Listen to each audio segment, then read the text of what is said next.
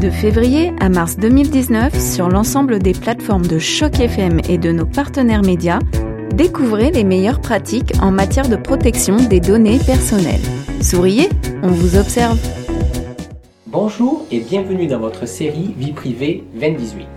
Dans notre monde numérique, nos renseignements personnels sont recueillis, utilisés et communiqués au quotidien.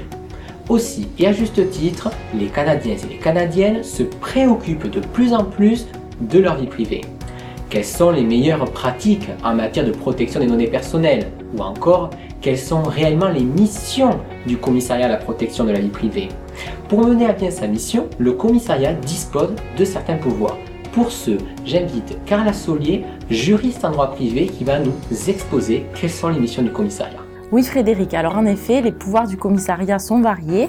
Il peut notamment examiner les plaintes et enquêter sur celles-ci, mener également des vérifications ou encore intenter des poursuites judiciaires devant la Cour fédérale en vertu, comme nous l'avions dit précédemment, des deux lois fédérales sur la protection de la vie privée. En ce qui concerne le traitement des données personnelles des organisations publiques et privées, le commissariat est aussi là pour entreprendre, appuyer, ou encore publier des travaux de recherche sur les enjeux liés à la protection de la vie privée.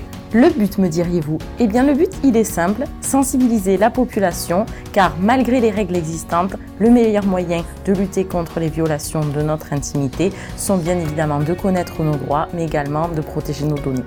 Pour plus de renseignements à présent, n'hésitez pas à vous rendre sur le site internet dont l'adresse s'inscrit juste ici, en bas de l'écran, mais attention Frédéric, les pouvoirs du commissariat ne sont pas illimités.